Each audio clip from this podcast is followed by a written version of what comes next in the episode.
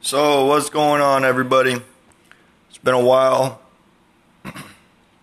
It's been a while since I've been back on here, but uh, I wanted to, you know, speak some true facts that you know I just realized today. When you are about to approach somebody about a problem, and this problem could be something very small, very big always, always, always, if you want to get your way out of it as a person, approaching the person that you have a problem with, uh, to be able to solve that problem effectively, I would say that you would you need to come off very subtle, very calm, because you will get what you want in the end of the whole conversation. Now, let, us take an uh, you know example uh, that I was reading about.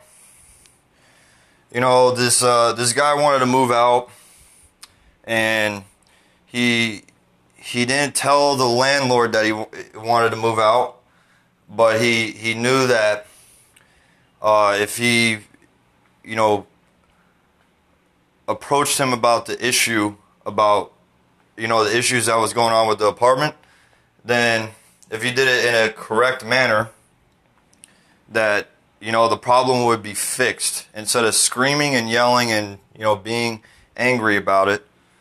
You know he he did it very subtly, and there he got the problem fixed, and everything was fine.